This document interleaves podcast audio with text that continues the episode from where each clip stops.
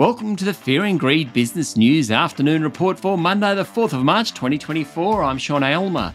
Every afternoon, we've got the five stories that happened today that you need to know about.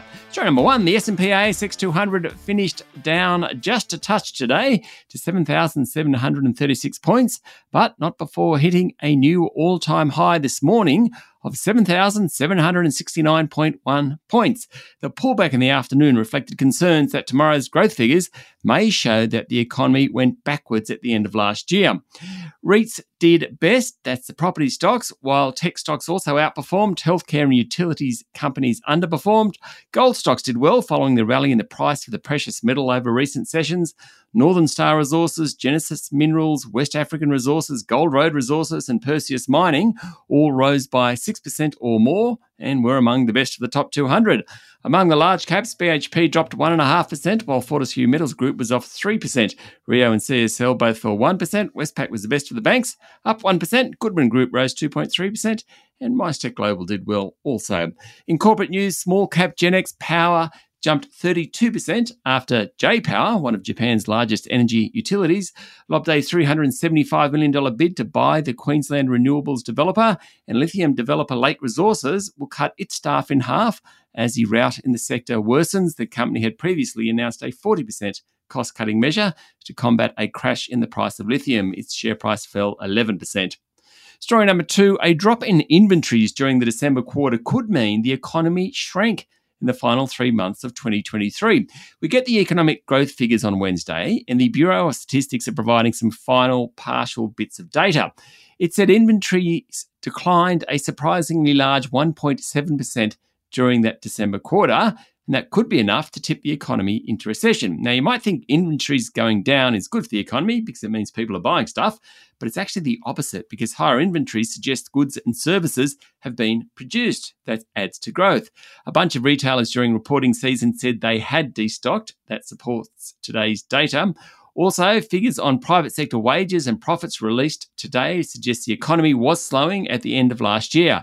In fact, the private sector wages bill posted its smallest quarterly gain since the pandemic, while company profits, outside the resources sector at least, were flat.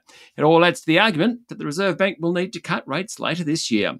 Story number three Downer EDI is suing its auditor, KPMG, for failing to detect accounting irregularities in the company's books. When the irregularities emerged, about half a billion dollars was wiped off Downer's market capitalisation, and KPMG resigned as the company's auditor.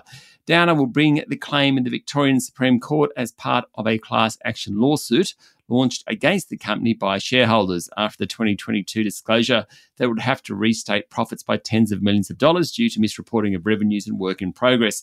KPMG, which had been down as auditor since 2014, said it was disappointed by the decision to bring the firm into the lawsuit. Story number four there's a report in The Australian today that opposition leader Peter Dutton will announce the coalition's signature energy policy before the May federal budget, and it includes a plan identifying potential sites for small modular nuclear reactors. Later in the day, opposition finance spokesperson Jane Hume added to the discussion, saying Australia should be open minded to the approach. National leaders David Littleproud has called on the Prime Minister to hold a national energy summit to discuss the future of the country's energy mix and the role regional Australia plays. Towards the end of the day, Anthony Albanese jumped in, the Prime Minister. He said the Liberals' nuclear energy policy plan does not stack up economically. Fair bit to play on that one. And story number five it was an absolute A-lister event over the weekend. Guests included Mark Zuckerberg, Ivanka Trump, Bill Gates, and Rihanna.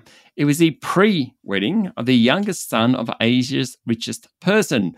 Reliance Industries chair Mukesh Ambani's son, Anant, will marry Radhika Merchant, also the child of a business tycoon in India. And they had pre wedding festivities over the weekend. It included 1,000 VIP guests from around the world. If you're invited, you're offered a chartered flight service from Mumbai or Delhi to Gujarat, which is in the northwest of the country. There's also complimentary hairstylists, makeup artists, and sari drapers, according to a report in the Wall Street Journal. It's a three day event and included a performance by Rihanna. Uh, others that attended included Walt Disney boss Bob Iger and Indian billionaire, well known to Australians, Gautam Adani. The wedding isn't scheduled until July.